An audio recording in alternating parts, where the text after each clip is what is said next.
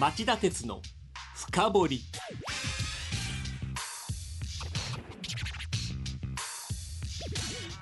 こんばんは。番組アンカー経済ジャーナリストの町田鉄です。こんばんは。番組アシスタントキャスターの津田まりなです。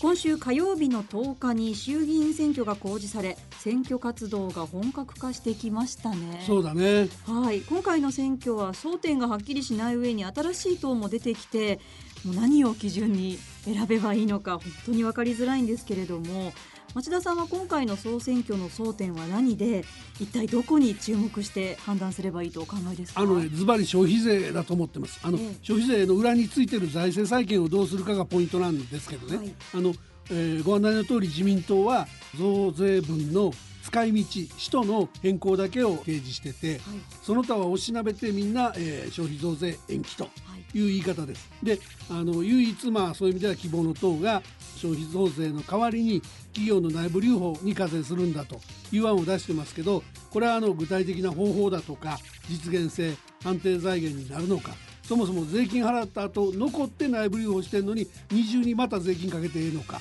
そんな問題いろいろありますから、い。まあ先全然見えないと。えーででねそしたら増税しないならしないでいいんだけどやっぱりどうやって財政再建するのか国破綻させないのかそこが全然今までのところでは出てないのではい。ここからの街頭演説やなんかでどう言ってくれるかそれをよく聞いてほしいっていうのが、まあ、僕の思いですね。はい、なんかこう置いてけぼりみたいについつい感じてしまうのでぜひぜひそういうところに注目していきたいですね、はい CM に続いて今週の気になる政治経済ニュース3本を取り上げるコーナー今週のニューストップ3をお送りします。この番組は ANA 大和証券グループの提供でお送りします。町田鉄の深掘り。それでは僕が今週気になった政治経済のニュースから3本選びました。まずは3位です。ノーベル経済学賞に心を考慮した経済学を作ったセイラーシカゴ大教授。9日2017年のノーベル経済学賞の受賞者がシカゴ大学のリチャード・セイラー教授72歳に決まりました。受賞理由は心理学を経済学に反映させる行動経済学の創設に寄与したことです。津田さんさはい。経済学って全く当てにならない学問でねはい。医学だったら訴えられちゃいそうな話がええ。まかり通ってるわけですよ。そうですか。だってさアベノミクスを推奨した日本の大経済学者さんたちはさ、ええ。金融の異次元緩和やったらデフレになるって言ってたでしょ？はい。ところがなってないじゃないですか、ええ。明らかに地方税間違ってるわけでしょ？じゃねねじゃあなんで経済学が外れるんだと、はい。これ最大の理由はね、はい。人間が合理的に行動するとそういう前提に立っていろんな学説組み立ってるからなんですよ。はい。でこのセーラーさんははい。手にしたお金がもしかしてあぶく銭だったら大胆な投資をするだろうとかね。そういうことでその投資行動が変わってくるっていう心の問題を理論的に体系化したっていうんで評価されたって話なんです。ね。はい。でもこれでじゃあねはい。当たるようになるんかっつったらまあ一部の人の心理状態を入れてもダメでしょうね。えーやっぱり経済学はダメと。経済ジャーナリストはいいんですけどね。はい。わかりました続いて第2位新興ショックものづくり日本の信頼を揺さぶる騒ぎに。8日神戸製鋼所がアルミ製の部品などの改ざんを10年以上も続けていたことが発覚。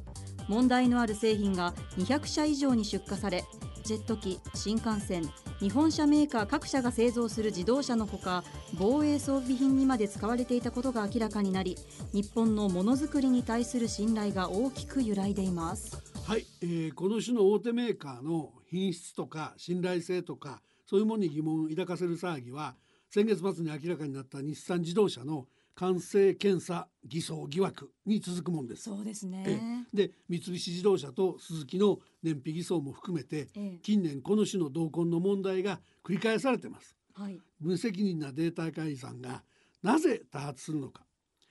これ調べて取材してみたんですけど、はい低成長経済の煽りって言いますかね。ものづくりの現場でなかなか若返りが進まない。原点主義になってきてね。はい。モラルダウンが進んでいるのでええ。こういう時に偽装しちゃえとやり直してって責任問われるのたまんないとはい。いう発想になっちゃうんじゃないかと。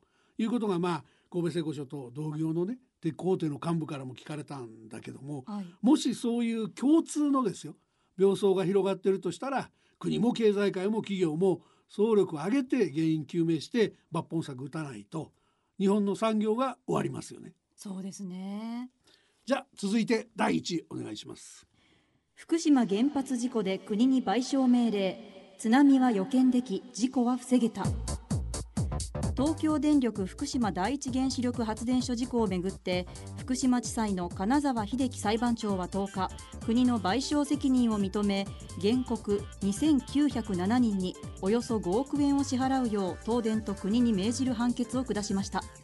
同種の訴訟は全国でおよそ30件ありますが国の賠償責任を認めたのは今年3月の前橋地裁の判決に次いで2件目です。はい、えー、この判決については次のコーナー今日の深掘りでじっくり深掘ります。今日の深掘り。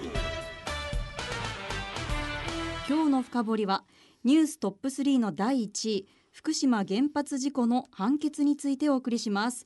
町田さんこのニュースを深掘る理由をまずお聞かせください。そうですね。あの私誤解されたくないんでまず申し上げておきますけども、はい。あの原発廃止論者ではありません、はい。もちろんその使用済み核燃料を、えー再燃焼して減らしていくとか多様なエネルギー源を確保するとか、えーそういうためにはですね万全な安全対策をして期間限定で最小限の原発を再稼働していくと。これは仕方ないことだと思ってます。はい。だけどだけど過去はもちろん現在もですね原発の安全性っていうのはいい加減にされてきてて、ええ。そういうことを私自分で本も2冊出して、はい。おかしいんじゃないのと言ってきて、はい。で特に東電の場合ひどいんじゃないのと、うん。その原発運転するような資格なんかないんじゃないのということを言ってきてるもんですからね、はい。今回の判決はあの事故が予防できたと。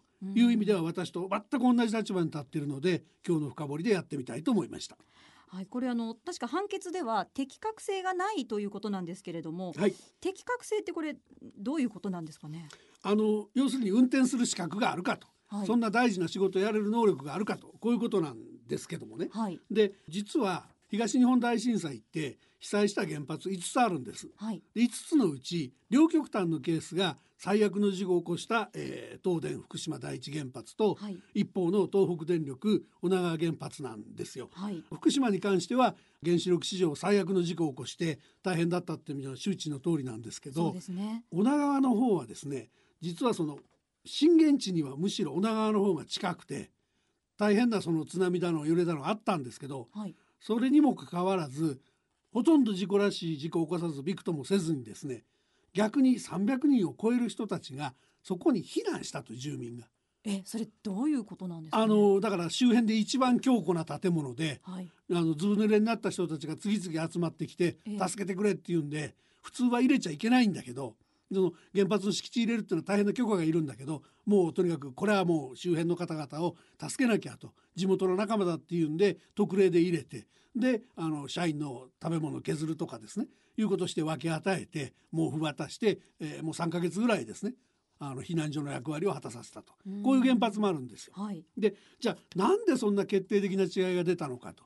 結局やっぱり最初から事故があるという、ね、予測して東日本大震災級の津波あるんだとはいだからその13メーター14メーターの高台にね女川は最初から頑張って設計変更して最初3メーターでいいだろうって言ったのをどんどん上げてって高いところに作りでその2号機を作る3号機を作る増設するたんびにまた施設調査とかやってやっぱり過去にこんなのあったから堤防強化しとかなきゃとかそういう安全対策一生懸命やってたわけですよ。一方それをね東北電力がこんなことありまして強化しますと言って地震学会にこれを報告するわけですね、学術データを。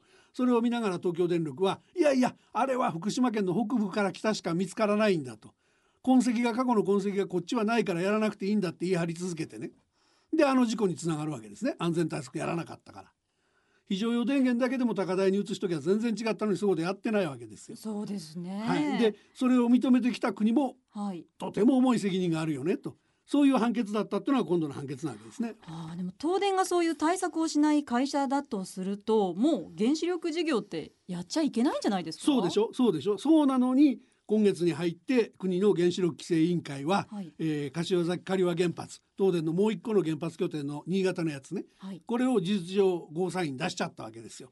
でしかも従来だったらですね耐震基準に過ぎないそんなことしか審査できないって言ってたのにこれからは経済的なことよりも安全性重視して原発運転しますっていうのを保安基準っていうねええ。ルールに、まあ、あの規制委員会が認可するルールなんですけどそこに書き込めばいいよって言っちゃってうん。つまりですよこれ前の事故のことは責任があるなしは不問に付しちゃって次問題が起きたら止められる手を打ったから動かしていい適格性があるっていう理屈を言ってるわけです規制委員会は。こんなへりくつはなくて再稼働のためのへりくつだろうとはい。いうのが私の思いで、うんそれ一体どこから的確っていう理屈が出てきたんですかね？そんな大きな事故を起こしておいて、うん、だから今度起こさせないようなはい。手を打ったから大丈夫っていう理屈なんですね。うん。だけどそのそもそも適格性っていうのはこの会社その安全の方を重視できるだけの財務体質ありますかとあるわけないわけですよ。はい公的資金どっさり入って返すためにね賠償を払うために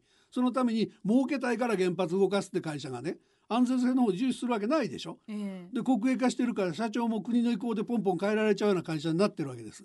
これじゃあダメとこの判決を受けてやっぱりその原発政策全体をねあの見直さなきゃいけない時に来てると私は思ってます。はい以上今日の深掘りでした町田鉄の深掘り。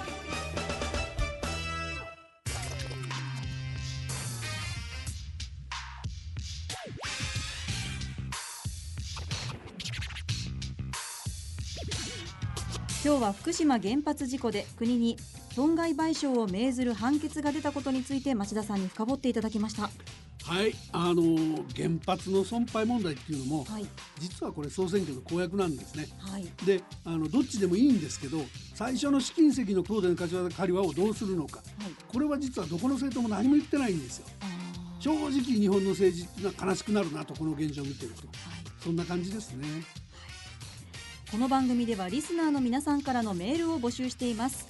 番組へのご意見ご感想こんなことを深掘ってほしいというご要望そして私や町田さんへのファンレターなどなど何でもお待ちしています。メールはラジオ日経ホームページ内の番組宛てメール送信フォームからお送りください。またこの番組をもう一度オンデマンドで聞くことができます。番組ブログ内にある今すぐ聞くオンデマンドをチェックしてください。